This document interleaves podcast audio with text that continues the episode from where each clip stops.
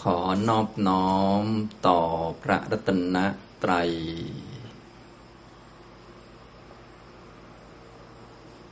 กราบนมัสการพระคุณเจ้านะครับ กราบคุณแม่ชีนะครับ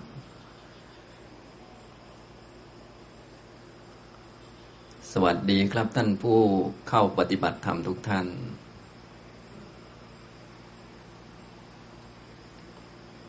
อนนี้ก็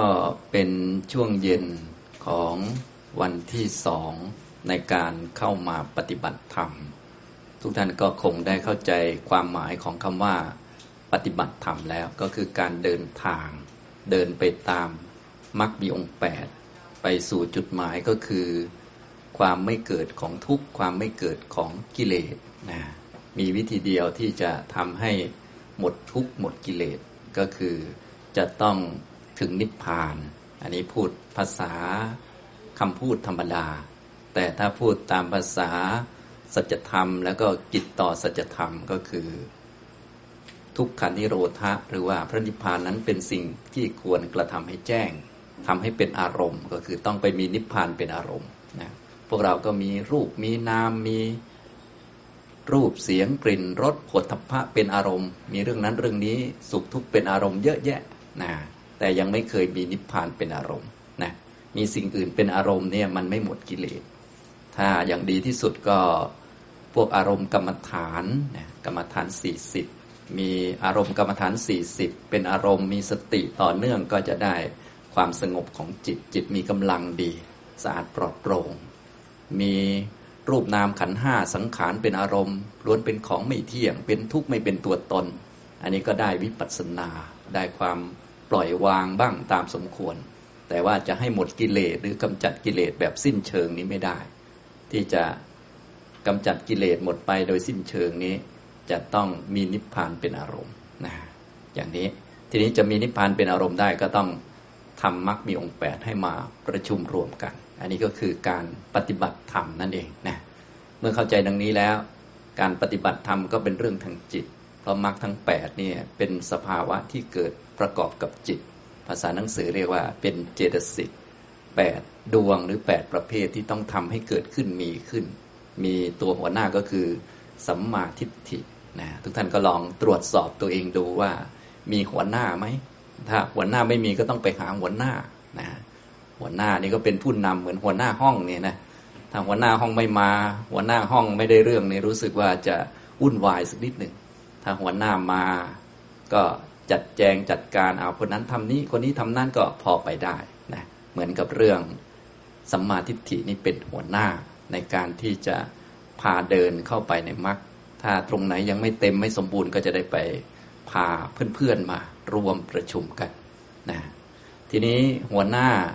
ที่เป็นสัมมาทิฏฐิที่เป็นอริยมรรคเนี่ยก็คือความรู้ในอริยสัจสี่รู้ในทุกยานในทุก ยันในทุกขสมุทัยยันในทุกขานิโรธะยันในทุกขานิโรธาคามินีปฏิปทานะสัมมาทิฏฐินี้ก็เกิดประกอบลงไปในจิต ทุกท่านก็ค่อยๆ ฝึกค่อย ๆ หัดไปนะจากการฟังธรรมจากการโยนิโสมนสิการทำกรรมฐานต่าง ๆ ก็เพื่อให้ได้อันนี้นะหลายท่านได้ฟังบ่อยๆ ก็เริ่มจะพอพูดออกแล้ว ขันห้าเป็นทุกชีวิตเป็นทุกพอพูดออกบ้างไหมครับเนี่ยนะเริ่มจะพูดออกบ้างแล้ว นะและทุกคนกำหนดรอบรู้นะพอทุกมาปุ๊บเออเป็นของต้องมีต้องรู้จักไงเริ่มพูดได้ แต่เดิมนี่โอ้โห อย่าพูดนะ ทุกนี่นะนะอย่าพูดเสนียดจันไรนะอย่าพูดล่มจม อย่าพูดเรื่องตายนะมันเอาว่ามงคลเขาว่าไปซะอย่างเงี้ยนี่คือพวกมิจฉาทิฏฐิไม่รู้ความจริง เราก็ต้องมาฟังความจริงบ่อยๆ จนเห็นเป็นเรื่องที่ต้องมีต้องเกิด เป็นเรื่องธรรมดานะเราก็จะได้ฝึกตัวเอง เพื่อทำกิจต่อทุกต่อไป เบื้องต้นต้อง รู้จักทุกข์ก่อนมันคืออะไร มันมีลักษณะเป็นยังไงมีอะไรบ้างที่เด่นชัด เพราะว่าถ้าโดยองค์รวมมันก็คือชีวิตเรานั่นแหละมันเป็นทุกข์อุปาทานขันธ์ทั้งห้าเป็นตัวทุกข์ทุกควรกำหนดรอบรู้ควรรู้จักนะควรแยกแยะได้ ว่าเออมันเป็นทุกข์ยังไงอย่างนี้เป็นต้นนะครับ อันนี้ก็คือหลักของการปฏิบัตินะเราเข้าใจหลักเข้าใจกรอบนะมีสัมมาทิฏฐิเป็นตัวนำก็ปฏิบัติต่อไปได้นะ ทีนี้มรรคทั้งแปดนั้นเกิดประกอบกับจิตรวมลงไปในจิตนะโดยเฉพาะจิตที่เกิดจากการภาวนาก็เกิดที่หัตถยวัตถุแถวแถวคู่หัวใจเรากลางกลางตัวเรานั่นเอง ฉะนั้นเวลามีเรื่องอะไรเกิดขึ้นให้เราถามตัวเอง ถามใกล้ๆกลางอกของเราว่า เป็นไงเห็นถูกไหมยอมรับได้ไหมเข้าใจชัดไหมว่าเป็นของที่ต้องมีต้องเกิดอย่างนี้เป็นต้นนะ ค่อยๆ ฝึกไปเรื่อยๆ การจะทำอย่างนี้ได้เราก็ต้องมีสติสัมปชัญญะดี มีจิตมั่นคง มีสมาธิตั้งมั่นพร้อมรับเรื่องต่างๆนะพวกเราโดยส่วนใหญ่ก็พร้อมรับความสุข พร้อมรับความดีความงามคำชมนี่แม่รับเท่าไหร่ไม่รู้จะพอเนาะนะเงินก็มาเถอะนะส่วนคำด่านี่โอ้โหหลบเป็นแถวเลยนะท่านก็เลยไม่ดูหรอกว่าเราได้ความสุขอะไรเยอะเท่าไหร่นะท่านให้ดูว่าเวลาทุกข์แล้ว รับได้ไหม เข้าใจไหมว่าเป็นของที่ต้องมีต้องเกิดเป็นสัจธรรม ความสุขมันก็แค่เวทนาเป็นของไม่เที่ยง ความสุขที่เที่ยงมันไม่มีนะฉะนั้นโดยพื้นฐานของสิ่งต่างๆนี่มันก็คือความทุกข์นั่นเองแม้แต่ความรู้สึกสุขเอง ความรู้สึกสบาย ความรู้สึกโล่งโปร่งหรือว่าความว่างพวกนี้มันโดยพื้นฐานมันก็คือทุกข์นั่นแหละ คือมันอยู่ไม่นานมันอยู่ไม่ตลอด มันเป็นของไม่เที่ยง กว่าเราจะได้สุขได้อาหารอร่อย กว่าจะมีชีวิตที่ดี ๆ นอนสบายนี่โอ้ลำบากเหมือนกับอากาศร้อนอย่างนี้ยเราจะหาแอร์มานั่งเย็นๆเนี่ยโอ้โหลำบากนะอย่างนี้ทำนองนี้นะแต่โดยพื้นฐานคือความทุกข์ความเร่าร้อนนี่เป็นเรื่องธรรมชาติ เป็นเรื่องธรรมดา เป็นเรื่องต้องมี เป็นเรื่องที่ทุกคนหนีไม่พ้นอันนี้เราต้องมีความเข้าใจอย่างนี้เราก็ค่อย ๆ ปฏิบัติไปเรื่อยๆนะ ทีนี้การจะปฏิบัติอย่างนี้ได้ พวกเราก็ต้องมีที่อาศัยที่ดีที่เป็นหลักก็คือ คุณพระพุทธเจ้าพระธรรมพระสงฆ์นะเป็นคนมีศีลที่เป็นพื้นฐาน เพราะว่าถ้าคนไม่มีที่พึ่งก็จบเลย ไม่มีที่อาศัย ทุกท่านจะต้องมีที่อาศัย อย่าไปอาศัยคนนั้นคนนี้ให้อาศัย คุณพระพุทธเจ้าพระธรรมพระสงฆ์ให้มีความมั่นใจว่า คุณพระพุทธเจ้าพระธรรมพระสงฆ์นั้นจะ ช่วยกำจัดภัยอันตรายได้นะผู้ที่เขาพึ่งพระพุทธเจ้านี่เป็นพระอรหันต์ไปเยอะแยะแล้วเข้านิพพานไปเยอะแยะแล้วนะและเราก็จะเป็นผู้หนึ่งแหละให้มันมีความมั่นใจอย่างนี้ให้ชัดเจน อย่าไปพึ่งคนนั้นคนนี้อย่าไปตามลมปากชาวบ้านของคนที่เขาไม่มีความรู้ ไม่ต้องแห่แหนไปกับเขาหรอกคนจำนวนเยอะๆเนี่ยเขาชาวโลกเขาเป็นอย่างนั้น พวกเราก็แห่มานานแล้ว แห่แหนตามเขาไป เขาว่ายังไงก็ว่าตามเขาไปเรื่อยนะ ให้เรามามีที่อาศัยคือ คุณพระพุทธเจ้าพระธรรมพระสงฆ์นะพอมีหลักดังนี้เรียบร้อยแล้วต่อไปเราก็เน้นการฝึกตัวเอง ทีนี้จะฝึกตัวเองปลูกคุณงามความดีได้ เราก็ต้องเป็นคนมีศีล เชื่อกรรม เชื่อผลของกรรม แล้วเราก็ค่อยๆฝึกปฏิบัตินะอย่างนี้นะในวันนี้ช่วงบ่ายก็ได้พูดถึงกรรมฐานนะพระอาจารย์ท่านก็ได้ให้อธิบายเกี่ยวกับเรื่องของ กรรมฐานที่เนื่องด้วยลมหายใจเข้าออกนะผมก็พูดเชื่อมไปเรื่องกายคตาสติบ้าง สติปัฏฐานบ้าง พวกนี้ก็เป็นเรื่องของกรรมฐานต่างๆนะในเย็นวันนี้ก็จะพูดเรื่องของกรรมฐานที่เป็นพื้นฐานให้ฟัง เป็นมูลกรรมฐานหรือว่าเป็นหลักอันมั่นคงของจิตนะเขาเรียกว่าถ้าเป็นภาษาพระท่านเรียกว่าเป็นแบบมูลกรรมฐาน กรรมฐานเบื้องต้น หรือกรรมฐานพื้นฐาน ถ้าไม่มีกรรมฐานนี้เป็นบวชเป็นพระไม่ได้ บวชเป็นพระไม่สำเร็จอย่างเงี้ยนะส่วนใหญ่เวลาครูบาอาจารย์ท่าน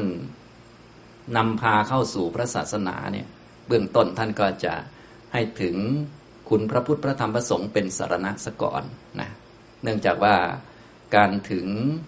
ไตรสารณคมเนี่ยจริง ๆ ดั้งเดิมนี้เป็นการบวชพระเลยนะดั้งเดิมจริง ๆ ตอนหลังมาก็บวชพระด้วยยติจตุตกรรมวาจา นะการถึงสรณคมก็เอาไปบวชเป็นสมณเณรนะอย่างนี้ทำนองนี้นะครับนะโดยหลักการอย่างนี้ครูบาอาจารย์ท่านก็นำมาจากคำพีคำพีเล่มไหน ถ้าผมพูดชื่อไป บางท่านอาจจะงงบ้างอะไรบ้างก็ไม่เป็นไร เพราะพวกเรานี้ เวลาพูดอะไรก็ต้องมีหลักฐานสักหน่อยหนึ่งเผื่อบางท่านจะไปค้นคว้าต่อไปศึกษาต่อนะก็คือคำพีพระไตรปิฎกเล่มที่ 25 ชื่อคำพีว่า คุถกนิกาย คุถกปาฐะอันนี้ครูบาอาจารย์เนี่ยเวลาท่านจะนำกุลบุตรเข้าสู่ศาสนาเนี่ยท่านจะใช้หลักของคำพีนี้เป็นตัวนำนะก็เริ่มต้นที่การถึงสารณคมนะถ้าเราไปเปิดดูในพระไตรปิฎกเล่มที่ 25เนี่ยเขาจะมีคำพีอยู่ห้าคำพีมีคุตกะปาฐะธรรมบท อุทาน อิติอุตกะนะแล้วก็สุตตนิบาตนะมีอยู่ห้าคำพีมีคำพีที่หนึ่งก็เรียกว่า คุตกะปาฐะเป็นบทย่อๆนะครูบาอาจารย์ท่านนิยมใช้ในการนำกุลบุตรเข้าสู่พระศาสนา ในคุตกะปาฐะนี่ก็จะมีบทธรรมย่อๆอยู่หลายบทนะรวมๆจะมีอยู่ 9 บท ซึ่งพวกเราก็คุ้นดีอยู่แล้ว เริ่มต้นจากบทที่หนึ่งก็คือ การถึงสารณคมนะอย่างนี้ก็นำเข้ามานะต่อมาเมื่อมาถึงสารณคมแล้วก็มีบทธรรมที่สองก็คือสิกขาบทนะให้มารับศีล วลาคนจะบวชเป็นสามเณรเนี่ยจะต้องถึงสารณคมก่อน ต่อมาก็ให้รับศีล ศีลสิบข้อ ทัศสิกขาปัทะนะมีศีลนะก็เวลาทำกับญาติโยมก็เลยโดนแบบเดียวกัน ก็คือให้ถึงสารณะเสร็จแล้วก็รับศีลอย่างเงี้ยโดนแบบเดียวกัน ครูบาอาจารย์ก็นำเราเข้ามาแบบนี้นะต่อไปบทธรรมที่สามก็คือต้องให้กรรมฐานก่อน จึงจะสำเร็จเป็นพระหรือสมณเณรก็จะมีมูลกรรมฐานให้ บทธรรมที่สามก็คือ ทวัตติงสาการ หรือว่าอาการ 32 บางท่านอาจจะเคยได้ยินนะพอมีกรรมฐานนี้แล้วก็ถือว่าบวชสำเร็จแล้ว ต่อไปก็ฝึกปัญญาต่อไป แล้วก็จะมีบทธรรมอื่นๆ เช่น มังคละสูตร รัตนสูตร เมตตาปริตอย่างนี้เป็นต้น ที่พระท่านนิยมสวดต่างๆนะ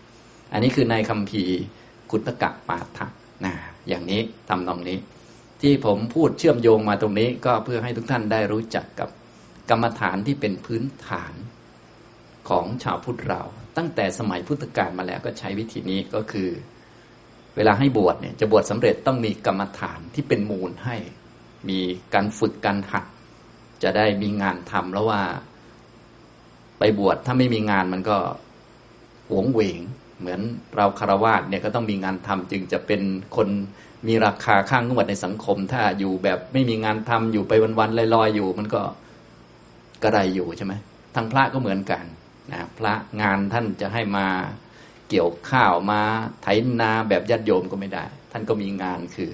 งานทำกรรมฐาน งานฝึกจิตนะท่านก็มีกรรมฐานพื้นฐาน ภาษาหนังสือท่านเรียกว่า มูลกรรมฐานก็คืออาการ 32 ทวัตติงสาการนะทีนี้กรรมฐานอาการ 32 มันก็ดูเยอะไปสำหรับคนแรกๆบางทีอาจจะกลัว ท่านก็ตัดมา 5 อันก่อนนะเพราะว่าในอาการ 32 ปกติท่านจะแยก ให้ท่องหรือว่าให้พิจารณาเป็นชุดเป็นชุดเป็นชุด ก็เอาชุดที่หนึ่งมาให้ก่อน ง่ายดีนะเรียกว่าตัดจากปัญจกะกรรมฐาน กรรมฐานที่มีหนังเป็นที่ห้านะเวลาไปงานบวชนะถ้าแอบแอบฟังเนี่ย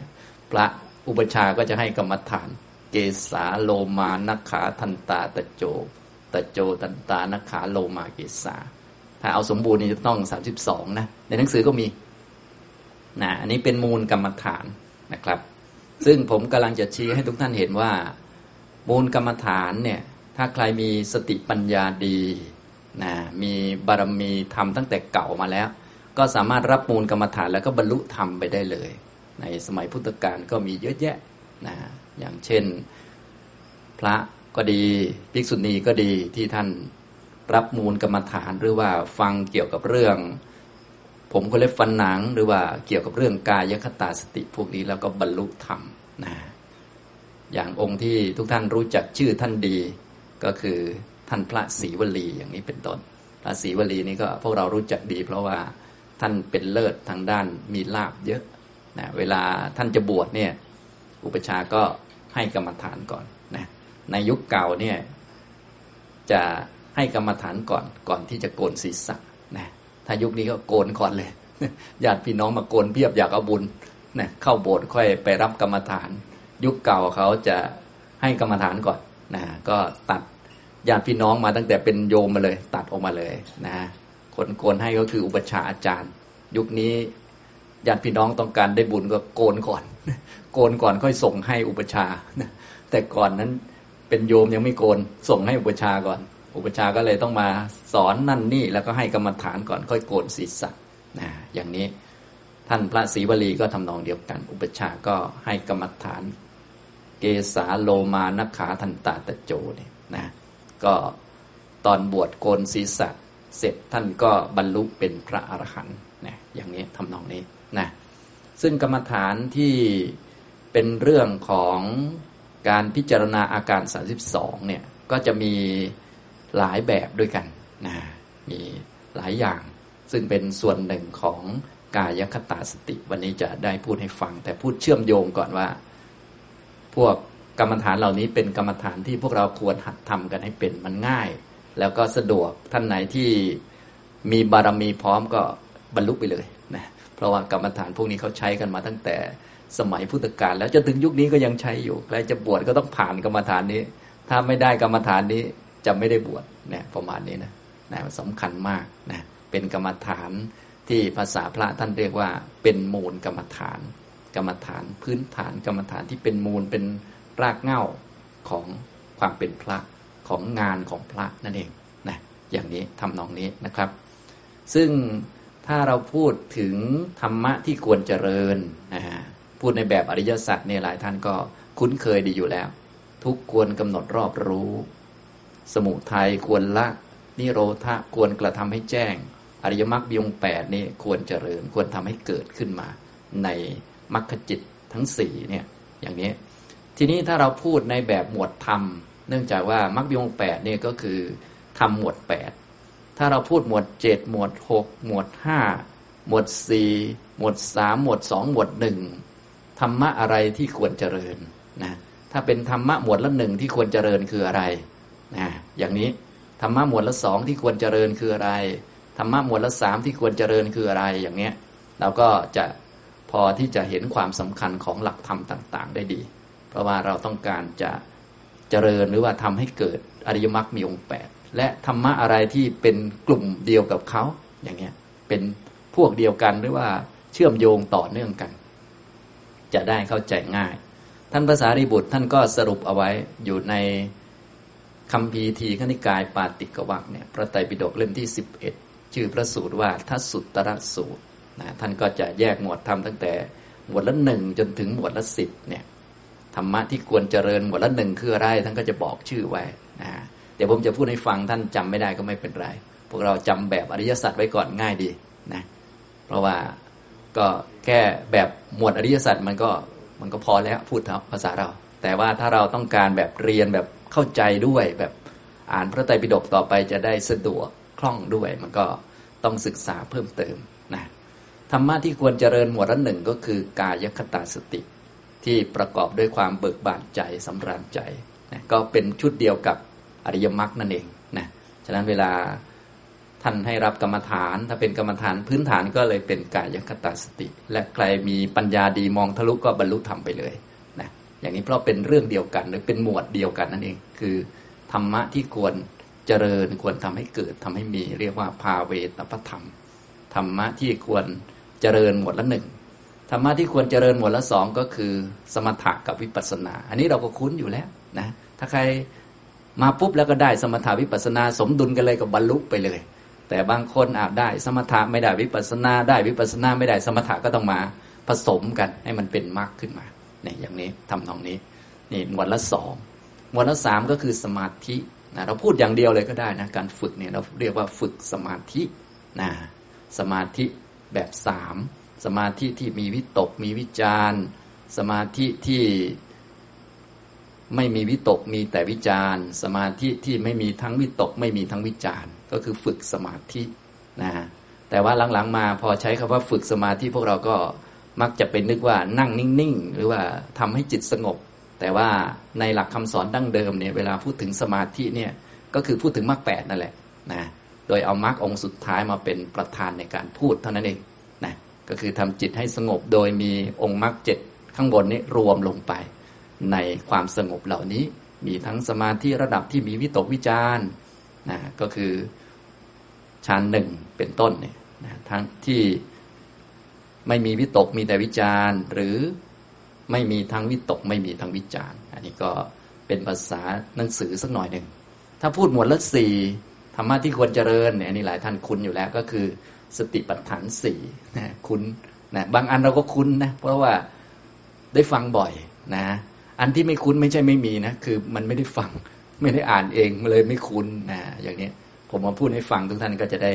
พอเข้าใจ ถ้าเกิดว่าอยากอ่านเองก็ไปดูในพระไตรปิฎกนะอย่างนี้นะครับ อันนี้หมวดละสี่ธรรมะที่ควรเจริญควรทำให้เกิดมีก็คือสติปัฏฐานสี่หมวดละห้าก็คือสมาธิที่ประกอบไปด้วยองค์ห้านะหมวดละหกก็คืออนุสติฐานหกอนุสติหกคงพอรู้จักเนาะรู้จักกันบ้างไหมอนุสติฐานหกเนี่ยเป็นสิ่งที่ควรทำให้เกิดทำให้มี ถ้าหมวดละเจ็ดนี่คงสบายอยู่แล้ว เราคุ้นอยู่แล้วก็คือ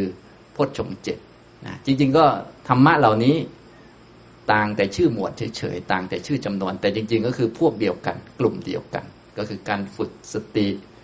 ที่เป็นองค์รวมของมรรคฝึกสมาธิฝึกปัญญาแล้วแต่จะเน้นพูดตรงไหน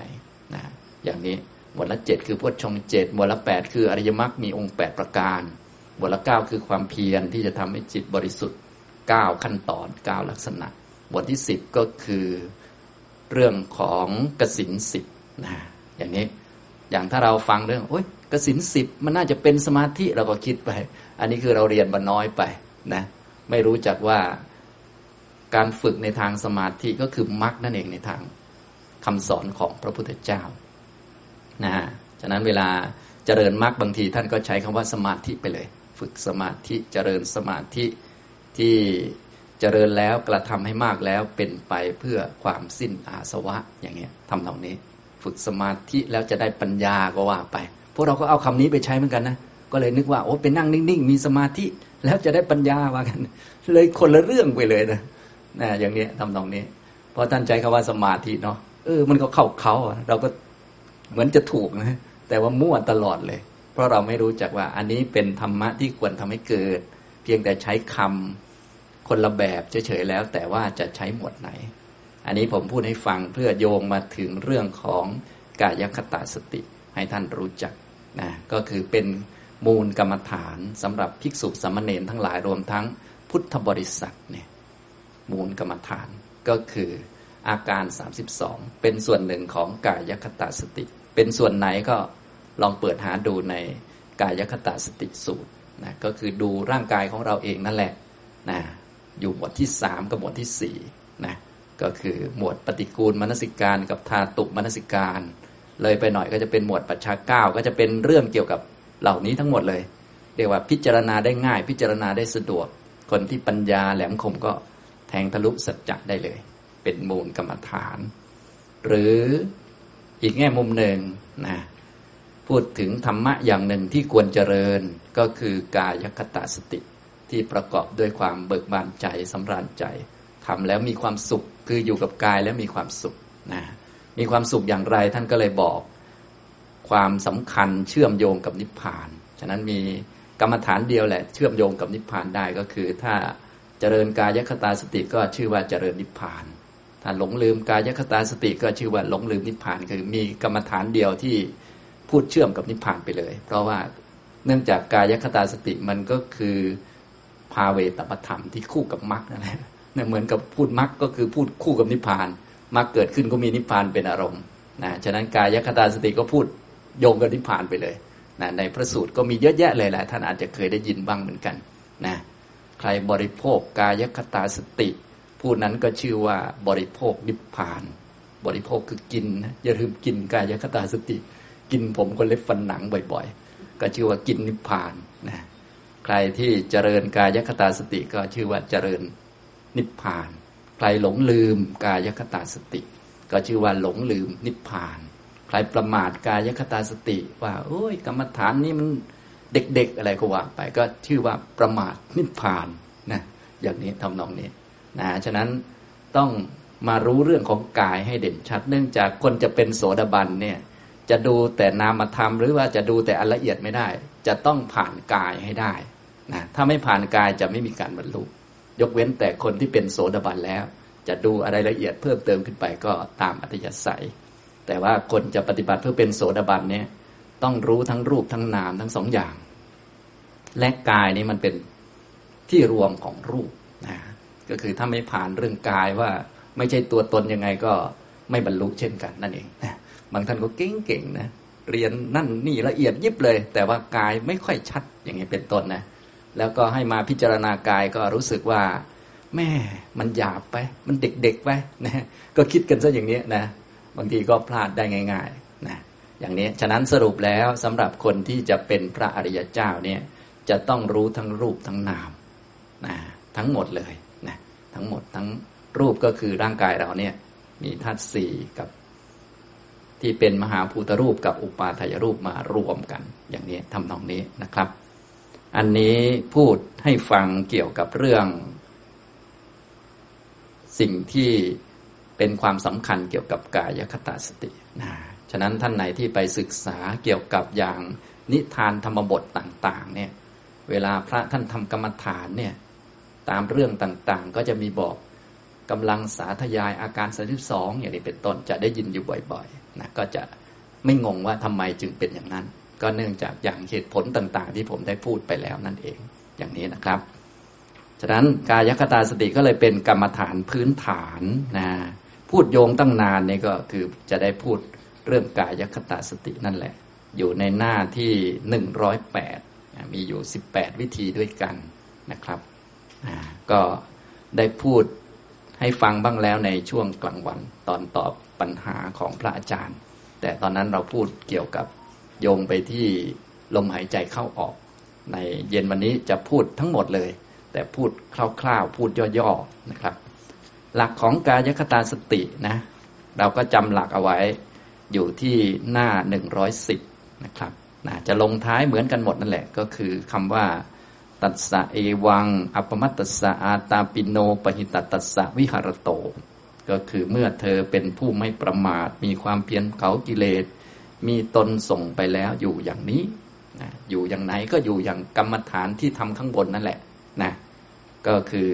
ลักษณะของการทำกายคตาสติก็คือเป็นผู้ไม่ประมาท อยู่อย่างไม่ขาดสติ ไม่ปล่อยใจนั่นเองไม่ปล่อยใจลอย ไม่ปล่อยใจเลื่อนลอย ถ้าลักษณะประมาทก็คือปล่อยใจเลื่อนลอยนั้นกายคตาสติก็จะเน้นการไม่ปล่อยใจลอย ให้จิตมีที่อยู่นะ จะเก่งหรือไม่เก่งไม่เป็นไรขอให้จิตมีที่อยู่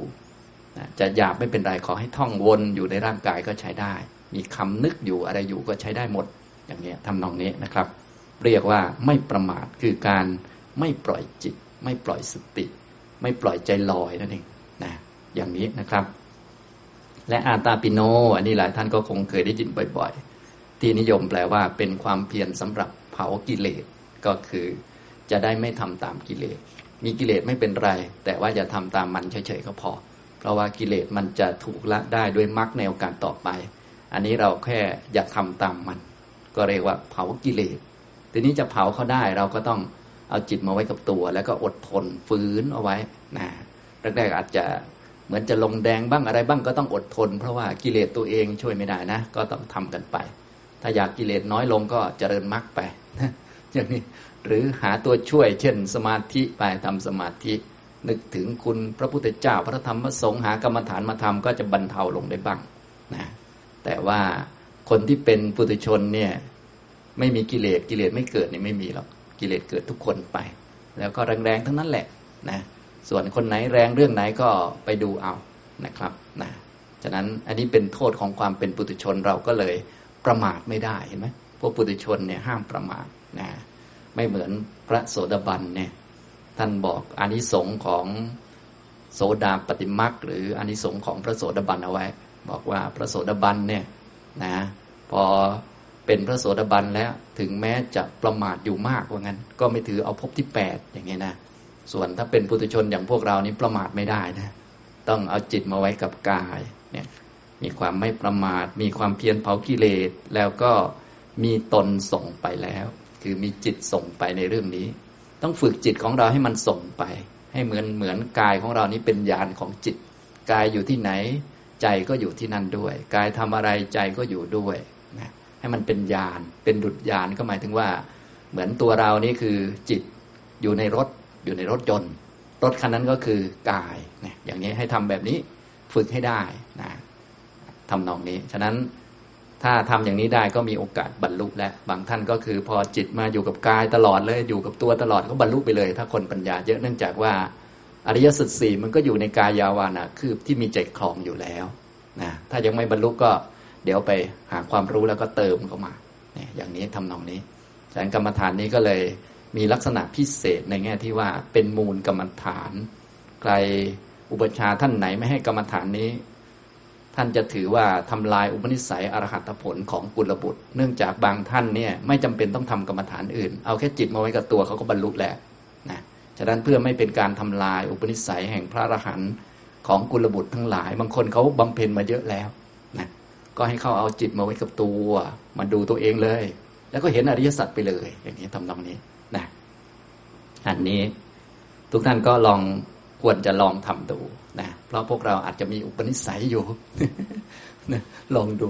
นะบางท่านก็บอกว่าอยู่กับตัวแล้ว แต่มันไม่บรรลุ แต่ถึงไม่บรรลุเนาะถ้าอยู่กับกายเป็นเหมือนทำเป็นเหมือนยาน คือร่างกายที่เป็นรถยนต์ ส่วนจิตเป็นคนขับรถยนต์อย่างนี้ก็น่าจะมีอะไรดี ๆ เยอะนะนะลองดูกันแล้วกันนะทำนองนี้นะครับ อย่างน้อยก็คงจะไม่ผิดศีลไม่ทำอะไรที่ผิดพลาด ไม่ฟุ้งซ่านต่าง ๆ นานา นี่คือลักษณะของมีตนส่งไปแล้วนะตนส่งไปแล้วก็คือจิตส่งไปในกายของเราอย่างนี้นะครับ ถ้าทำได้อย่างนี้ เยเกหาสิตาสระสังกัปปา ความดำริที่สับสนทั้งหลายเหล่าใดอันอาศัยเรือน ความดำริที่สับสนฟุ้งซ่านที่อาศัยเรือนก็คืออาศัยกรรมคุณ รูปเสียงกลิ่นรสสัมผัสนะพวกอารมณ์พวกนี้มันจะทำให้จิตฟุ้งซ่าน โดยเฉพาะอารมณ์ที่เราไม่ถูกใจ เพราะปกติเราจะหาอารมณ์ที่ถูกใจ แต่ทีนี้ในโลกนี่มันมีอารมณ์ทั้งถูกใจไม่ถูกใจ ตอนไม่ถูกใจมันจะถูกกระทบแรงนะพวกเราก็เลยต้องระวังเรื่องนี้ วิธีการที่จะไม่ไปแสวงหาอารมณ์ที่ถูกใจก็คือ ต้องให้มันอยู่กับกายไว้นะมันก็จะสามารถที่จะอยู่กับตัวได้ และกรรมฐานฐานกายมันก็เรียกว่า ดึงจิตได้อยู่แล้ว เพราะว่ามีทั้ง หยาบหยาบเลยก็คือท่องเอาเลยก็ได้ ท่องผมก็เลยฝันหนังทั้งวันเลยมันก็ต้องอยู่อยู่แล้ว มันไม่รู้จะไปไหน อย่างเงี้ยทำตรงนี้นะครับ อันนี้ความดำริที่สับสนทั้งหลายเหล่าใดอันอาศัยเรือน เตปะหิยันติ ความดำริทั้งหลายเหล่านั้นก็ย่อมถูกละได้ เตสังปหานา เพราะการละความดำริทั้งหลายเหล่านั้น อัจฉตะเมวะจิตตัง สันติตติ สันนิสีทติ จิตอันเป็นไปภายในตนเท่านั้นย่อมตั้งมั่นดำรงคงที่นะที่จิตมันไม่คงที่มันไม่ตั้งมั่นเนี่ย เป็นเพราะมันคิดมาก ที่มันคิดมาก เพราะว่าเราปล่อยจิตไปในกรรมคุณนะมันก็เลยคิดเยอะจะไม่ให้มันคิดก็ไม่ได้ เพราะว่าจิตของเราในเวลารับรู้อะไรสัญญามันจะต้องมีเพราะมันมีสัญญาหลายอัน มีสัญญาเยอะสัญญามาก มันก็ต้องคิดมากมันเรื่องธรรมดา วิธีการก็คือ อย่าไปสนใจมัน ให้มาอยู่กับกายไว้นั่นเองอย่างนี้นะครับนะพอทำอย่างนี้จิตที่เป็นไปภายในตน ในจิตนี่แหละ ก็ตั้งมั่นดำรงคงที่เอโกทิโหติสมาธิยติ เป็นธรรมเอกผุดขึ้นตั้งมั่นเป็นอย่างดี เอวัมปิ ภิกขเว ภิกขุกายคตาสติงภาเวติ ดูก่อนภิกษุทั้งหลายแม้อย่างที่กล่าวมาแล้วนี้ ภิกษุก็ชื่อว่าทำกายคตาสติให้เกิดขึ้น เนี่ยท่อนนี้แหละคือหลักของกายคตาสติ ท่อนบนนี่เราจะใช้อันไหนทำก็ได้นะหรือจะทำหลายอย่างรวมกันก็ได้นะไม่มีผิดสักอันได้ผลเท่ากัน ขอให้ทำแบบเดียวกัน พระพุทธเจ้าก็เลยรับรองด้วยคำว่า ปุณะจะปรังพิกเวก็คือ วิธีอื่นยังมีอยู่อีกคือได้ผลเสมอกันนะอย่างนี้ ฉะนั้นพวกเราจะต้องรู้จักว่า ถ้าพระพุทธเจ้าใช้คำว่า ปุณะจะปรังพิกเวหมายถึง มันได้ผลเหมือนกันนะขอให้ถูกจริตไอ้ถูกจริตนี่หายากแล้วทีนี้ต้องไปหาเอาเอง อันไหนทำแล้วสติดีปัญญาดีอยู่กับตัวดีนะปรับได้ตามอัตยาศัยนะวิธีการอื่นยังมีอยู่อีก ไปเรื่อยๆ สรุปแล้วก็มีอยู่ 18 วิธีการด้วยกัน หลักการก็คือ ไม่ปล่อยใจลอย ไม่ปล่อยสติ ไม่ปล่อยให้เผลอไปเรื่องนั้นเรื่องนี้ ให้เอาจิตมาไว้กับกายทำเหมือนกับกายนี้เป็นรถยนต์เป็นยาน ส่วนจิตเป็นคนขับอยู่กับกายเสมออย่างเนี้ย ลองคิดดูถ้าทำได้อย่างนี้เนาะก็คงจะนะบางท่านก็บอกคงจะบรรลุเดี๋ยวก่อนดูก่อนอย่างนี้ท่านก็เลยรับรองว่า เนี่ย ถ้าทำแบบนี้อยู่เสมอนะก็คือเหมือนกับอยู่กับนิพพานเลย เท่ากันเลย เพราะว่ามันก็คืออันเดียวกัน นะอย่างนี้เพียงแต่ว่ารอเวลามักเกิดบรรลุเท่านั้นเอง อย่างนี้นะครับ อันนี้ก็มีปรากฏอยู่ในพระสูตรต่าง ๆ ทีนี้หลังจากเข้าใจลักษณะของกายคตาสติแล้ว ทีนี้มาดูวิธีการที่แตกต่างนะก็อันนี้ก็เป็นเทคนิคแตกต่างเฉยๆแต่หลักการแบบเดียวกันหมด ฉะนั้นเวลาเราอ่านพระสูตรหรือว่าอ่านคำสอนเนี่ยวิธีการจะเข้าใจได้ง่ายก็คือ คำไหนที่ท่านแสดงซ้ำๆนะอันนั้นเรียกว่าเป็นวิธีการ หรือว่าเป็นหลักการที่เป็นโครงอยู่นะของในกรรมฐานนั้นๆ เนื่องจากพระพุทธเจ้าของเราเป็นสัพพัญญูเนี่ยตรัสคำไหนซ้ำกันแสดงว่าคำนั้นสำคัญ อันนี้คือหลักการง่ายๆนะก็คือทั้ง 18 วิธีนี่ท่านจะตรัสซ้ำกันหมดคำนี้นะส่วนที่แตกต่างกันก็จะแยกเป็นวิธีต่างๆ มีกายคตาสติวิธีที่หนึ่งอันนี้คือลมหายใจเข้าออกนะท่านไหนชอบก็ไปอ่านแล้วก็ทำตาม อันนี้ได้พูดเกริ่นไปบ้างแล้วในตอนกลางวันนะต่อไปวิธีที่สองอยู่หน้าที่หนึ่งร้อยสิบเอ็ดหมวดนี้ก็จะเป็นหมวดอิริยาบถใช้อิริยาบถของกายที่เดินยืนนั่งนอน หรือกายดำรงอยู่โดยอาการอย่างใด ๆ ก็ให้รู้ชัด อย่างเช่น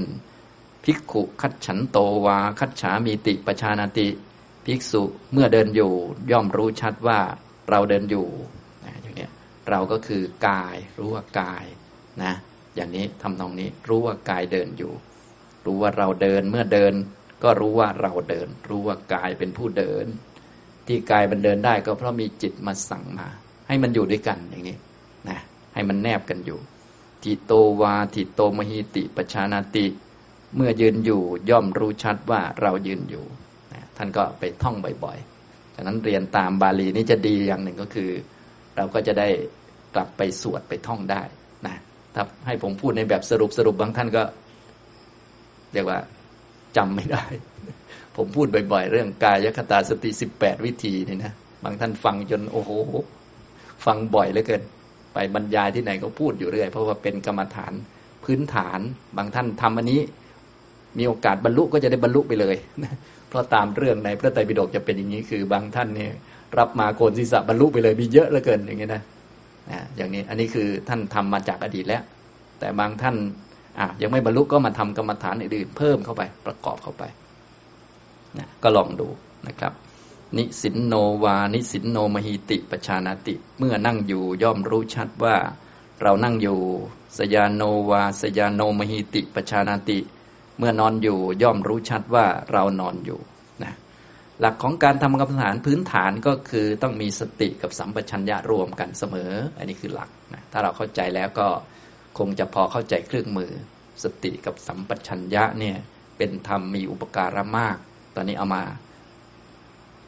ฝึกให้มีสติอยู่กับกาย มีปัญญารู้ว่ากายกำลังเดิน ไม่ใช่คนเดิน ผู้หญิงผู้ชายนะถ้ารู้ว่ากายบ่อยๆ ความคิดว่าเป็นเราเดิน เขาเดินมันก็ค่อย ๆ หมดไป ความคิดว่าเป็นสัตว์เดินมันก็ค่อย ๆ หมดไปนะแค่เดินก็รู้ว่ากายเดินอย่างนี้บ่อยๆบอกตัวเองบ่อยๆแค่นี้มันก็ลืมลืมไปแล้วเรื่องตัวตนนะมันก็ไม่คล่องไม่คุ้นแล้วแต่เดิมพอไม่ได้บอกอย่างนี้ จิตไม่อยู่กับกายอย่างนี้ ไม่อยู่กับกายที่กำลังเดิน สักหน่อยก็เป็นคนเดิน สัตว์เดินเป็นเราเดินมันก็หลงตลอดอย่างเงี้ยนะ อันนี้ทุกท่านลองหัดทำดูนะหัดทำบ่อยๆ กายเดิน หรือ หมวดใหญ่ที่สุดก็คือยะถายะถาวาปนัสสะกายโยปนิหิโตโหติ ก็หรือว่ากายของเธอเป็นกายที่ตั้งอยู่โดยอาการใด ๆตถาตถานนำปัจจานาติย่อมรู้ชัดซึ่งกายนั้น โดยอาการนั้นๆอย่างนี้นะครับ ก็ให้รู้ชัดกายที่อยู่ในอาการอย่างนั้นอย่างนั้น ตัวที่อยู่ในอาการอย่างนั้นอย่างนั้นก็คือกาย คือนอกจากกายที่จะมีอาการไม่มีนะ มีแต่กายเท่านั้นที่มีอาการ ไม่ว่าจะอยู่อาการไหนมีแต่กายทั้งนั้นแหละ มีแต่ธาตุสี่ทั้งนั้นที่ปรากฏโผล่ออกมานะอย่างนี้อยู่ในอาการอิริยาบถต่างๆ ฉะนั้นพวกอิริยาบถนี้เป็นกิริยาเป็นอาการของกายนั่นเอง อย่างนี้นะครับ นี่หมวดที่สองนิยมเรียกว่าหมวดอิริยาบถนะครับนะอย่างนี้ส่วน หลักของการปฏิบัติก็แบบเดียวกัน ก็คือพอทำเป็นอย่างนี้แล้วก็ให้มีสติไม่ประมาท ไม่ปล่อยใจลอย ให้จิตอยู่กับอย่างนี้ทำอย่างนี้ไปเรื่อยนะทุกท่านก็ไปทำดูส่วนใหญ่เขาก็จะเอามาให้เราทำเป็นการเดินจงกรมการนั่งสมาธิอะไรก็ว่าไปนี่ก็หัดทำบ่อยๆนะครับ นี่วิธีที่สองนะวิธีที่สามก็เป็นการประกอบสัมปชัญญะเข้าไปนะ มีให้ประกอบเข้าไปในทุกกิจกรรมเลย แบ่งเป็นเจ็ดประโยคตามนี้เลยนะครับ หลักการก็อันเดียวกันได้ผล หรือว่าได้กรรมฐานเหมือนกัน พระพุทธเจ้าจึงรับรองด้วยคำว่า ปุณะจะปรังพิกเว ดูก่อนภิกษุทั้งหลาย วิธีการอื่นยังมีอยู่อีกเหมือนกันเลยนะก็มีภิกขุอภิกันเต ปฏิกันเต สัมปชานการีโหตินะ คำสำคัญก็คือคำว่า สัมปชานการี เป็นผู้มีปกติกระทำสัมปชัญญะ ก็คือประกอบสัมปชัญญะเข้ามา ประกอบสัมปชัญญะไหนก็ได้ ผมก็พูดให้ฟังบ่อยๆ เอาจากง่ายๆเบสิกก่อนก็ได้นี่ทานอาหารก็ทำแบบพระก็ได้ พิจารณาอาหารก่อนนะก็ประกอบสัมปชัญญะเข้ามา จะไปนั่นไปนี่ก็ประกอบปัญญาเข้ามานะอย่างนี้ ฉะนั้นหมวดนี้ก็จะเหมาะสำหรับ ท่านที่มีสติบ้างพอสมควรแล้ว เพราะว่าถ้าสติไม่ดีเนี่ย เวลาจะทำอะไรมันก็มักจะพลดพลาดมันก็จะไม่ค่อยยับยั้งส่วนใหญ่นะแต่ถ้ามีสติบ้างแล้วก็จะรู้ว่าเนี่ยมันคิดจะไปนั่นคิดจะไปนี่ พอจะไปก็อย่าเพิ่งไปนะถ้าวิธีการฝึกแบบเทคนิคเพิ่มเติมส่วนใหญ่เขาก็เลยให้ช้าๆเวลาที่จะเปลี่ยนอิริยาบถเพราะว่าเวลาจะเปลี่ยนอิริยาบถหรือว่าเวลาจะไปไหน จากที่หนึ่งไปที่หนึ่งมันมักจะมีวัตถุประสงค์ในการไปอยู่แล้วนะก็อย่าไปตามตัณหา อย่าไปตามทิฏฐิ อย่าไปตามความอยาก อย่าไปตามความคิด เอาอำนาจประโยชน์มาใส่แทน ให้นึกถึงประโยชน์นะอย่างนี้ทำนองนี้คารวะเราถ้าทำหมวดนี้ได้ก็เรียกว่าก็จะใช้ชีวิตได้ดี แล้วก็เรื่องไม่จำเป็นมันก็จะตกไปเยอะเลยทีเดียว เพราะว่าที่เราเป็นกันอยู่ในคารวะส่วนใหญ่ก็จะคำพูดส่วนใหญ่ก็ไม่จำเป็น ดูหนังละครก็ส่วนใหญ่ก็ไม่จำเป็น คุยก็ส่วนใหญ่เป็นไงครับ ไม่จำเป็น ถ้าใช้หมวดนี้เข้ามานี่ โอ้โห หายไปเยอะเลยพวกไม่จำเป็นเนี่ยหายไปเยอะ สงสัยไม่มีเพื่อนครบแล้วนะเพราะว่าส่วนใหญ่ที่มีเพื่อนคบคือพวกไร้สาระไปวันรวมทั้งเราด้วย ถ้าใส่หมวดนี้เข้าไปคงจะเพื่อนหายเพียบเลยนะดีมากเราจะได้มีเวลาปฏิบัติดี ๆ ก็อย่าลืมไปประกอบสัมปชัญญะ นะอย่างนี้ถ้ามีโอกาสจะได้พูดเรื่องสัมปชัญญะให้ฟังซึ่งมีอยู่สี่ข้อด้วยกัน แต่ว่าผมพูดบ่อยๆ แล้วเรื่องพวกนี้นะเรื่องไหนที่เป็นเรื่องสำคัญสำคัญก็พูดไว้เยอะเลยนะส่วนไหนที่ท่านอ่านดูแล้วไม่เข้าใจก็ลองไปหาฟังที่ผมบรรยายดูนะก็หมวดสัมปชัญญะหลักการก็คือ เวลาจะไปไหนทำอะไร ก็อย่าเพิ่งรีบไปประกอบสัมปชัญญะเข้ามาก่อน ประกอบความรู้เข้ามาก่อน สติของเราก็จะดี แล้วก็ได้ปัญญาด้วย ปัญญาก็จะช่วยกลั่นกรองเรื่องที่ไม่จำเป็นออกไป เราก็จะได้ไม่เสียเวลานะอย่างนี้ เพราะว่าถ้าเราไม่ระวังเนี่ยปล่อยสตินะเดี๋ยวไปคุยเรื่องไม่จำเป็น พอคุยไม่เรื่องไม่จำเป็น ก็มีเรื่องโดยไม่จำเป็น ทะเลาะกันโดยไม่จำเป็น เช่นในทุกวันนี้ก็น่าจะเป็นคุยเรื่องการเมืองอย่างเงี้ยนะ ถ้าคุยอย่างนี้ก็เดี๋ยวตั้งหน่อยก็ทะเลาะกัน คนอื่นเขาตาอินนะ เขาก็เอาพุงปลาไปกิน ส่วนเราก็ทะเลาะกันซะอะไรพวกนี้นะมันก็ไม่เกิดประโยชน์นะครับ อย่างนี้ ฉะนั้นเราก็ดูประโยชน์ตามสมควรไป เรื่องคำพูดต่างๆนะท่านก็จะมีจนถึงชุดที่เจ็ดเนี่ยคเตทิเต นิสินเน สุดเจ ชาคริเตพาสิเต ตุนหีพาเว สัมปชานการีโหติ เป็นผู้มีปกติกระทำสัมปชัญญะในการ เดิน ในการยืน ในการนั่ง ในการนอน ในการตื่น ในการพูดและในการนิ่ง ทุกอันเลยนะก็หัดทำประกอบเข้าไปนะฉะนั้นหมวดที่สามเนี่ยเกี่ยวกับเรื่องการประกอบสัมปชัญญะก็คือประกอบปัญญา รู้จักว่าสิ่งใดมีประโยชน์ไม่มีประโยชน์ แล้วก็หัดทำนะทำตามแบบวินัยของพระก่อนก็ได้ ทางพระเนี่ยท่านจะให้ทำกับ เรื่องปัจจัยสี่เพราะยังไงก็ต้องเกี่ยวข้องกับปัจจัยสี่อยู่แล้ว ถ้าเราเอาเรื่องนี้มาทำก็จะเริ่มมีสัมปชัญญะแล้ว สิ่งใดมีประโยชน์ไม่มีประโยชน์ เหมาะสมไม่เหมาะสม จิตเราเป็นยังไง จะต้องรักษาจิตให้เป็นกุศลไว้ แล้วก็อย่าไปหลง เอามาเป็นเราเป็นของเรา อันนี้เรียกว่าสัมปชัญญะนะ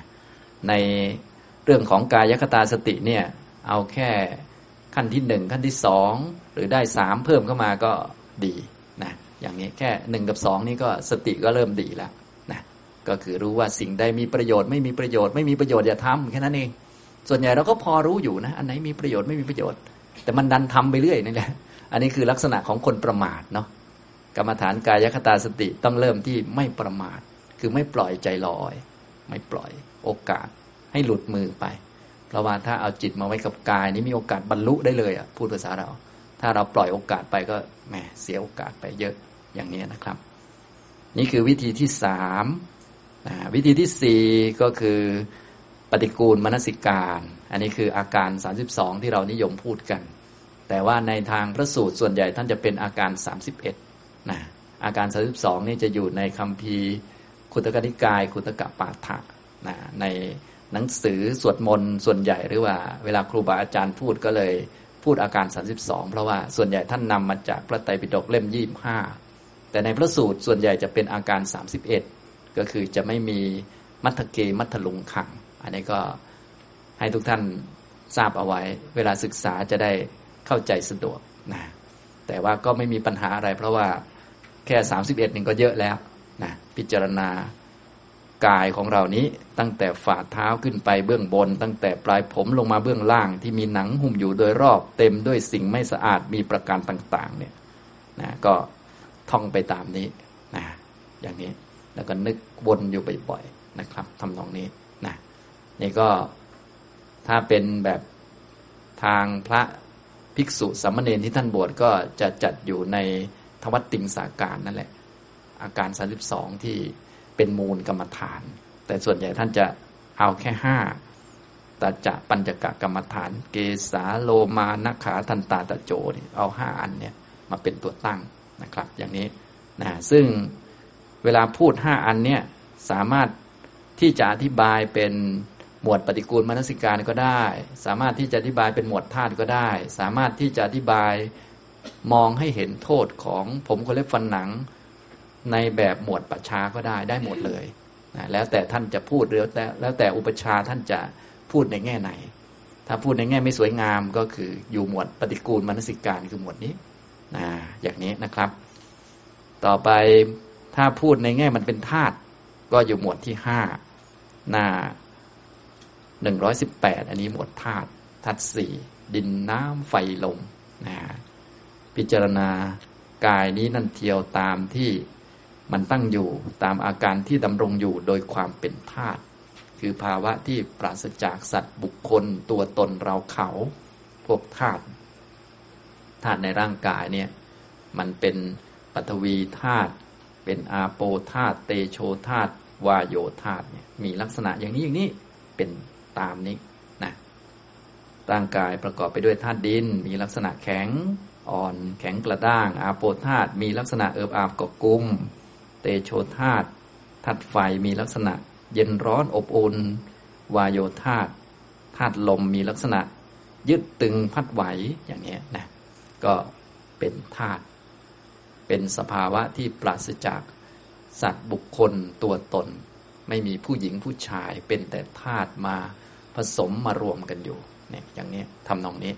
ซึ่งถ้าเราได้ท่องมาจากหมวดปฏิกูลมนสิการแล้วก็เอาหมวดเหล่านี้มา ทำเป็นธาตุได้ โดยปฏิกูลมันสิกาเนี่ยท่านจะให้ท่องอยู่ธาตุดินกับธาตุน้ำอย่างนี้เราก็เอามามองโดยความเป็นธาตุเส้นผมก็เป็นธาตุนะเป็นธาตุที่ไม่รู้จักขนเล็บฟันหนังมันแยกกันนะมันเป็นของที่ไม่มีตัวไม่มีตนนี่ยแล้วแต่จะมองในแง่ไหนก็ได้ มองในแง่ปฏิกูล มองในแง่ความเป็นธาตุธาตุสี่นะครับ อย่างนี้ก็ห้าหมวดผ่านไปแล้ว ต่อไปหมวดที่หกจนถึงหมวดที่สิบสี่อันนี้เขาเรียกว่าหมวดปัจฉาเก้านะครับ ในสมัยพุทธกาลเนี่ยท่านที่ไปดูปัจฉาแล้วก็บรรลุธรรมนี่ คงไม่ต้องนับจำนวนคือเยอะมาก ก็คือทำหมวดกายคตาสตินี่แหละก็คือไปดูศพ แล้วก็บรรลุกันเยอะแยะไปหมดเลยนะหรือแม้แต่พระพุทธเจ้า แสดงธรรมเป็นพระคาถาย่อๆในธรรมบทเนี่ย ก็จะยกเรื่องกายตายพังสลายพวกนี้นะมาเป็นหัวข้อเทศนาก็บรรลุกันเยอะแยะเลย ถ้าผมยกตัวอย่างมาสักท่านหนึ่งอย่างเช่น ท่านเขมมาภิกษุณีอย่างนี้ก็ได้ ท่านเขมมาภิกษุณีท่านก็เป็นผู้เลิศในทางปัญญาปัญญาเยอะ แต่ว่าท่านติดสวยติดงาม เป็นมเหสีของพระเจ้าพิมพิสารนะพระราชาพิมพิสารนี่เป็นพระโสดาบันก็ข้าราชบริพารก็ ตามเสด็จไปฟังธรรมเยอะแยะ แต่ว่ามเหสีไม่ยอมไป กลัวพระพุทธเจ้าจะพูดเรื่องไม่เที่ยงไม่สวยไม่งาม ก็เลยต้องให้คนเนี่ยเขียนเพลง เกี่ยวกับความสวยงามของพระวิหาร เวลุวันมาร้องให้ฟังนางก็อยากจะชมความสวยงามนะอยากจะไปเช็คอินสักหน่อยหนึ่งว่างั้นเลยดูว่าสวยงามขนาดไหนเหมือนเรายุคนี้นะเวลาจะไปวัดไหนต้องดูว่าสวยหรือเปล่านะ ไม่ได้พูดถึงว่าวัดนั้นพระเทศดีไม่ดีนะ ส่วนใหญ่จะวิวสวยไหมอย่างนี้เขาก็เช็คอินมาเอาวิวสวยเหลือเกินวัดนี้ บรรยากาศเย็นสบายเราก็ไปนะนางนี้ก็คล้ายๆอย่างนี้ ก็ไปกับเขาเหมือนกัน แต่ขอนั่งหลังๆไว่าอย่างนั้นนะพระพุทธเจ้าก็เนรมิตสาวสวยมาพัดอยู่ข้างหลังเนี่ยอย่างนี้อันนี้หลายท่านอาจจะเคยฟังเรื่องเหล่านี้นะแล้วก็อายุของ รูปนิมิตที่พัดไปเนี่ยพัดมาเนี่ยก็สวยเหลือเกิน นางก็ดูโอ้สวยกว่าเราตั้งเยอะ สักหน่อยก็แก่ตัวลงในระมิตให้แก่ลงตายนะ กลายเป็นศพนะนอนชัยจนเหลือแต่กระดูกเงี้ยนะก็บรรลุไปเลยเนี่ยก็คือลักษณะของกายคตาสตินั่นแหละเพียงแต่ว่าไม่ต้องไปดูเอง อันนี้พระพุทธเจ้าเนรมิตให้ดูอย่างนี้ทำนองนี้นะครับ คนบรรลุด้วยวิธีการเหล่านี้ วิธีการพิจารณาร่างกายของเราเมื่อตายไปพังไป แล้วก็ไม่เหลือซากเนี่ยบรรลุเยอะเหลือเกินนะนะเนื่องจากว่าการพิจารณากายในทำนองนี้มันจะเกิดอาทีนวญาณก็คือญาณที่เห็นโทษของโลกในวัฏฏะสงสารได้ชัด และอาทีนวญาณนี้มันเป็นกลุ่มเดียวกับญาณที่จะทำให้จิตแล่นไปนิพพานก็คือ มันจะทิ้งสังขารไว ก็คือถ้าสังขารเราไม่เห็นโทษใจเรามันก็ไม่ไปนิพพาน แต่ถ้าเห็นโทษของสังขาร เห็นโทษของวัฏฏะมันก็จะไปนิพพาน เพราะว่ามันไม่ชอบ มันเห็นโทษ มันไม่น่าเพลิน ทีนี้ถ้าเราไปทำกรรมฐานละเอียดบางทีแทนที่จะเห็นโทษมันสบาย มันเลยไม่เห็นโทษมันเลยไม่ยอมไปนิพพานอยู่ที่ความว่างดีกว่า นิ่งกว่าอะไรกว่าเอากลายเป็นอย่างนั้นไปซะอีกนะฉะนั้นจึงปรากฏว่าเวลาพระพุทธเจ้าเทศเรื่องร่างกายพังสลายนี่คนบรรลุเยอะจริงๆอ้าวแปลกดีเหมือนกัน ทั้งทั้งที่เป็นเรื่องง่าย ๆ เองนะ เนื่องจากว่าอันนี้มันเกิดอาทีนวญาณได้ง่าย คือเห็นโทษนั่นเองนะพอเห็นโทษของวัฏฏะเนี่ยจิตมันจะไปนิพพานนะอย่างนี้ทำตรงนี้นะซึ่งจะเห็นโทษของวัฏฏะได้ดีเนี่ยจะยกอันอื่นมาเป็นเครื่องพิจารณานี่มันลำบาก ยกกายขึ้นมาพิจารณาเนี่ยโอ้โห เห็นชัดมากเลยนะอย่างนี้นะก็ทุกท่านที่มีกายก็ลองพิจารณาดูนะถ้าไม่เห็นก็ไปดูตามโรงพยาบาล นอนบนเตียงมรณะแอ่งแมงเป็นแถวเลยลองดูลองดูซิจะเป็นยังไงนะโดยเฉพาะถ้าเป็นสมัยพุทธกาลเนี่ยมีศพให้ไปดูเลยเนาะโอ้โห คงจะจะเลยแหละ นั่งดูทั้งคืนนี่คงจะซึ้งเลย อย่างนี้นะครับทำนองนี้ แต่ว่าบางท่านก็บอกไม่ไหวอะไรประมาณนี้นะนี่ก็เป็นเรื่องของการมีสติสัมปชัญญะเห็นประโยชน์แล้วก็ทำนะ กายคตาสติหมวดที่หกจนถึงหมวดที่สิบสี่เนี่ยก็เลยเป็นหมวดปัจฉาเก้าหมวดปัจฉาเก้าเนี่ยวิธีการในการปฏิบัติก็คือน้อมกายของเราเนี้ยไปเทียบกับศพที่เขาทิ้งเอาไว้นะท่านก็จะมีคำบาลีให้ท่อง ทุกท่านสามารถท่องเตรียมไว้ได้เผื่อว่าเจอเหตุการณ์ก็ทำเลย เป็นนั่งใกล้ๆแล้วก็ทำบริกรรมนึกไปเรื่อย จนจิตเราเอียงหรือว่าเห็นชัดตามนั้น จนกรรมฐานมันเกิด อยู่หน้าที่หนึ่งร้อยี่สิบเนี่ยนะครับนะก็คือไปเห็นศพที่เขาทิ้งไว้ในป่าช้า แล้วก็พิจารณาดังนี้ พิจารณาก็คือหน้าหนึ่งร้อยี่สิบเนี่ยจะมีคำบอกเอาไว้ ก็คือพิจารณาเปรียบเทียบซึ่งกายนี้นั่นเทียวกับศพนั้น โดยนึกอย่างนี้คืออายมปิโขกายโยกายแม้นี้แหละก็คือนึกถึงกายของเราเองเนี่ย เอวังธรรมโมก็มีความเป็นอย่างนี้เป็นธรรมดา อย่างไหนคืออย่างศพนั่นแหละนะก็ไปนั่งดู แล้วก็ให้มันเปรียบเทียบกัน กายของเราแม้นี้ กายอันนี้ ก็มีความเป็นอย่างนี้คืออย่างศพนั้น ก็แล้วแต่ว่าศพนั้นอยู่ในระยะไหนก็ได้ จนถึงเป็นกระดูกเป็นผุยผงก็เป็นพอหาได้เนาะในยุคปัจจุบันถ้าเป็นครูบาอาจารย์สายวัดป่าเนี่ยส่วนใหญ่ท่านจะมีกระดูกเอาไว้ ทั้งกระดูกจริงกระดูกเก๊ นะส่วนใหญ่จะเป็นกระดูกจริง เอาไว้บนสลา แอบแอบไว้นะกลัวญาติโยมจะกลัว เอาไว้ให้พระไปดูนะเอาไว้ให้พระเป็นนั่งแล้วก็พิจารณาเนี่ยพวกเนี้ยก็คืออยัมปิโขกายโยเนี่ยกายแม้นี้แล เอวังธรรมโม ก็มีความเป็นอย่างนี้เป็นธรรมดา เอวังภาวี มีลักษณะเป็นอย่างนี้ เอวังอนัตตีโตไม่ล่วงพ้นความเป็นอย่างนี้ไปได้เราก็ท่องวนไปมาอย่างนี้ จนกระทั่งจิตมันน้อมไปเป็นกรรมฐาน เพราะกรรมฐานมันอยู่ที่จิตอยู่แล้ว ไม่อยู่ที่คำท่องหรอกคำท่องนี้เป็นคำบริกรรมสื่อหรือว่าน้อมนำจิตนะทุกท่านก็ควรจะหัดท่องไว้ อันนี้นะได้ทั้งก้าวปัจชาเลยใช้วิธีการเดียวกัน ก็คือน้อมกายอันนี้เข้าไป เปรียบเทียบกับศพ อาจจะเป็นโครงกระดูกหรือว่าเป็นเลือดสาดอยู่อะไรก็ได้ เปรียบเทียบเข้าไปนะนึกเข้าไปนะอย่างนี้ทำนองนี้ จิตเราอยู่กับตัวอยู่แล้วนะในตอนทั่วไปเราอาจจะทำอิริยาบถเดินยืนนั่งนอนใส่สัมปชัญญะเข้าไป เพราะว่าวิธีการอื่นก็มีอยู่อีกก็คือ สามารถ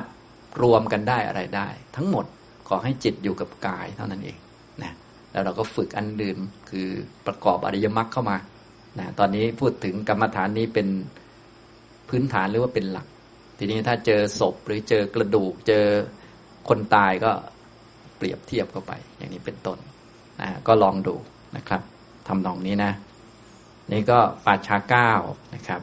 ตั้งแต่ปัจฉาที่หนึ่งจนถึงปัจฉาที่เก้านะตั้งแต่ตายหนึ่งวันสองวันสามวันจนถึงปัจฉาที่เก้าก็คือ เหลือแต่ผุยผง เป็นผุยเป็นผงไปนะเป็นขี้เท่าไปเลยนะกายแม้นี้ก็จะเป็นขี้เท่าอย่างนั้นนั่นแหละนะอย่างนี้ ด้วยการพิจารณาทำนองนี้อย่างที่ผมได้พูดเกริ่นไปแล้วก็คือทำไมคนจึงบรรลุเยอะด้วยวิธีพวกนี้ เนื่องจากว่ามันเกิดอาทีนวญาณได้ง่าย คือเห็นโทษนะจริงๆ แค่เราลองนึกดูนะ ก็เริ่มมองเห็นนะ เริ่มพอเข้าใจเออมันมีโทษเยอะไปอย่างนั้นอย่างนี้ แล้วลองนึกดูถ้าเราทำบ่อยๆ และมีของจริง ให้นั่งดูอย่างนี้ โอ้โห คงจะซับซึ้งเลยนะแต่บางท่านบอกว่า พอไปดูจริงวิ่งเลย แทนที่จิตจะสงบเป็นสมาธิ ไหนจะกลิ่นศพกลิ่นอะไร โอ้โห จิตฟุ้งซ่านหนักกว่าเดิม เห็นไหมเวลาพูดมันเป็นอย่างหนึ่ง เวลาทำจริงเป็นอย่างหนึ่งเห็นไหมนะฉะนั้นเวลาพูดดูเหมือนง่าย ดูเหมือนจะบรรลุนะเนี่ยเวลาผมพูดอุ้ยเหมือนจะใกล้บรรลุ แต่ความจริงเป็นยังไงต้องไปลองดูนะ อันนี้มาพูดให้ฟังว่าเนี่ยท่านแสดงไว้อย่างนี้ตามหลักอย่างนี้ พูดย่อๆนะเราก็ไปดูละเอียดได้ เปิดตำราได้เลยนะอย่างนี้บอกแต่ตอนสำคัญสำคัญนะครับ อันนี้นะก็มาถึงหมวดที่สิบสี่หน้าหนึ่งร้อยสามสิบเนี่ยนะครับ ที่เป็นกระดูกและเป็นผุปนมีลักษณะเป็นผุยผงและก็แบบเดียวกัน ก็พิจารณาแบบเดียวกันอายัมปิโขกายโย กายแม้นี้แลเอวังธรรมโมก็มีความเป็นอย่างนี้เป็นธรรมดา เอวังภาวีมีลักษณะเป็นอย่างนี้ เอวังอนัตตีโตไม่ล่วงพ้นความเป็นอย่างนี้ไปได้ ท่านไหนไม่มีอะไรทำนึกอะไรไม่ออกก็ท่อง เนี่ยสี่คำเองอยัมปีโขกายโยกายแม่นี่แหละเจ้านี่แหละ นะ เอวังธรรมโม เอวังภาวี เอวังอนัตติโตท่องบ่อยๆนะอย่างเนี้ยก็ไม่ยากเกินไปนะแต่ละท่านนี้รู้สึกว่า แค่นี้สบายใช่ไหมน้อยไปฉะนั้นอย่างน้อยก็ไปหามูลกรรมฐานก่อน ผมก็เลยฟันหนังไว้ก่อน ให้อยู่กับพวกนี้ไว้ก่อนนะอย่างเนี้ยฉะนั้นอย่าปล่อยใจลอย อย่าปล่อยนู่นนี่นั่นเฉยๆนั่นแหละ คือ ยังไงก็พยายามเอาจิตมาไว้กับกายอยู่กับอะไรก็ได้ และกายมันเป็นฐานใหญ่อยู่แล้ว เป็นกรรมฐานง่าย ๆ ก็มี ละเอียดก็มีคือลมหายใจเข้าออกนั่นก็ละเอียดเอาแบบแบบลึกไปเลยก็ได้นะฮะ เรียกว่ามีให้ทำเยอะเลย หรือเราทำแล้วหลับตลอดเราไม่ค่อยละเอียดแบบนั้นก็เอาธรรมดาก็ได้ เพราะส่วนใหญ่ไอ้ธรรมดานี่บรรลุเยอะอย่างที่ผมได้ยกตัวอย่าง ท่านไหนไปเรียนธรรมบทนี่ส่วนใหญ่เขาจะบรรลุด้วยการเนี่ยพิจารณาร่างกายผุพังตาย คนนั้นตายคนนี้ตายทั้งนั้นเลย เนี่ยสังเกตดูเป็นอย่างนี้ แต่ว่าแน่นอนแหละ เขาพิจารณาแล้วบรรลุส่วนเราต้องลองก่อน ไม่ใช่เขาได้แล้วเราจะได้นะก็ท่านที่ได้ก็สมควรที่ท่านจะได้อย่างนั้นแล้วก็คือ ท่านได้บำเพ็ญบารมีมาตั้งแต่ก่อนๆแล้วนั่นเองอย่างนี้นะครับ อันนี้ก็เป็นกายคตาสติมาถึงหมวดปัจฉาเก้าตั้งแต่หมวดที่หกจนถึงหมวดที่สิบสี่ต่อไปหมวดที่สิบห้าจนถึงหมวดที่สิบแปดเนี่ยก็สำหรับท่านที่ได้ฌานมาแล้ว ชั้นหนึ่งชั้นสองชั้นสามชั้นสี่นั่นแหละท่านก็เลยขยายความเรื่องฌานก่อนนะแล้วก็เอาจิตที่ได้ฌานนั้นน้อมลงไปในกายนะให้แทรกลงไปในกายให้ เนื่องจากว่าพอจิตมันดีแล้วก็สามารถแทรกจิตลงไปได้ เนื่องจากจิตมันเป็นภาวะที่ละเอียดอยู่แล้วนะก็เหมือนกับเวลาเรานั่งสมาธิแล้วจิตปลอดโปร่ง เป็นสมาธิแม้ไม่ได้ฌานเนี่ย เราก็รู้สึกว่า เออ แทรกลงไปในกายได้ทุกชิ้นส่วนทุกอนูเลย นะกายจุดไหนที่มันเจ็บมันปวดมันเมื่อยมันล้ากำหนดดูอ้าวหายเฉยเลย อย่างนี้บางท่านอาจจะเคยทำได้นะฉะนั้นท่านไหนได้ฌานก็ให้ทำแบบนั้น อย่าไปทำอย่างอื่น เพราะว่าท่านต้องการให้เอากายนี้เป็นญาณของจิต คือให้จิตมันมาอยู่กับกายให้ได้นะพออยู่กับกายได้แล้วก็สามารถที่จะพิจารณากายประกอบไปด้วยธาตุสี่นะเป็นของไม่เที่ยงเป็นทุกข์ไม่เป็นตัวตน โดยเฉพาะคนได้สมาธิ ยิ่งสมาธิดีเนาะจิตสะอาด โดยเฉพาะชั้นสี่นี้ยิ่งดีใหญ่เลย เอามาพิจารณาปัญญาก็เกิดไหวนะอย่างนี้อันคนได้สมาธิแล้วก็ไม่เสียหลายนะยิ่งดีกว่าเขาด้วยสัมไปเพราะว่าจิตมันสะอาดดี แต่ต้องเอามาอยู่กับกาย แล้วก็มาพิจารณาเรื่องกายนั่นแหละนะจะได้เห็นชัด เพราะบางคนไม่ได้สมาธิพอนึกเรื่องกายเนี่ยบางทีกลัวผีซะอีกนะกลัวนั่นกลัวนี่ ส่วนคนได้สมาธิอยู่แล้ว เขาก็ไม่กลัวเพราะจิตมันสะอาด มันโปร่งมันสบาย ไม่มีความหวาดกลัวเรื่องผีสางอะไรนะอย่างนี้เขาก็พิจารณาได้สบายเลยนะอย่างนี้ทำตรงนี้ ไม่เรียกว่าไม่เห็นกลายน่าเกลียดจนโอ้โหอ้วกแตกเลยบางคนนี่พอพิจารณากายไม่สวยไม่งาม กินข้าวไม่ลงเลยอย่างนี้คือพวกไม่มีสมาธิมันจะเป็นซะอย่างนั้นนะพอทำอะไรดีๆหน่อยก็ชักจะไปไม่รอดนะ ก็ต้องฝึกกัน ให้มีสติสัมปชัญญะไม่ประมาทเป็นพื้น แล้วก็มาอยู่กับกายนะครับทำนองนี้ นี่รวมๆแล้วก็กายคตาสติก็เลยมี 18 วิธีนี่แหละ จนกระทั่งถึงชั้นที่4เนี่ยนะครับ จนถึงหน้าที่ 136 นี่ก็จบแล้วนะครับก็ได้ชั้นไหนก็เอามาแทรกหรือว่ามาคลุมลงไปในกายนี้ อันนี้คือ ลักษณะของกายคตาสติ มีสติที่เป็นไปในกายนะครับมีอยู่ 18 วิธีโดยการใช้วิธีไหนก็ได้ เริ่มต้นตั้งแต่มีกายอยู่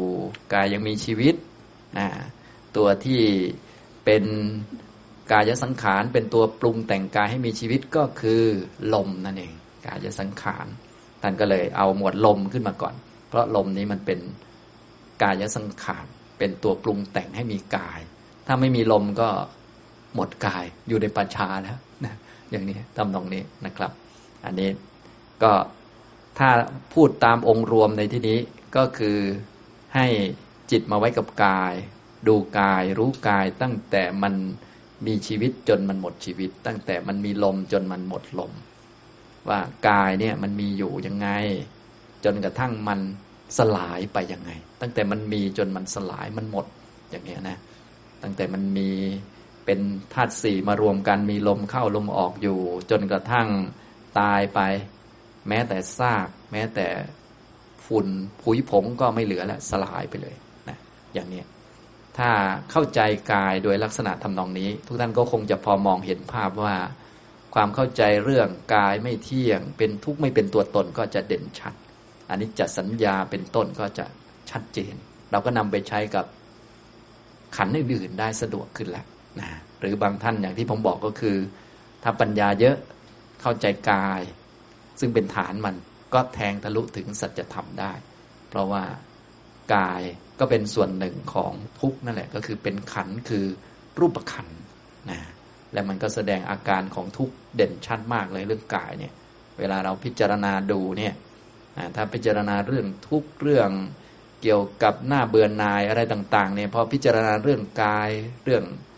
แก่เรื่องเจ็บเรื่องตายเรื่องทรมานในร่างกายเนี่ยมันก็เห็นชัดเลยนะครับทำนองนี้ หรือท่านใดต้องการท่องอาการ 32 นะ ในหนังสือทั่วไปก็มีนะครับ ในหนังสือนี้ก็มีเหมือนกันนะนะครับ มีรวมมาไว้นะก็หนังสือนี้ก็เลย เป็นหนังสือเรียน เรียนเรียนแบบตามหนังสือสบายดีนะถ้าอาจารย์พูดเดี๋ยวจะตามไม่ทัน อันนี้อาจารย์ก็พูดสบายเลย พูดกระโดดไปทางนั้นทางนี้ นักเรียนเปิดตามนะหน้าที่นักเรียนต้องไปศึกษาเพิ่มเติม อยู่หน้าที่สามสิบเก้านะทวัตติงสาการปาฐะนะอันนี้เอามาจากคำพีกุตนิกาย คุตกะปาฐะนะจะมีอันที่สามสิบสองโผล่มาด้วย สามสิบเอ็ดอันข้างต้น มันก็จะเหมือนกับกายคตาสตินั่นแหละ ในหมวดปฏิกูลมนสิการนะอันนี้ก็เหตุผลที่ทวัตติงสาการบ้านเรานิยมท่องนิยมสวดกันเนี่ย ก็เนื่องจากเหตุผลที่ผมได้พูดไปแล้ว จริง ๆ เหตุผลนี้มีมาตั้งแต่สมัยพุทธกาลแล้ว เป็น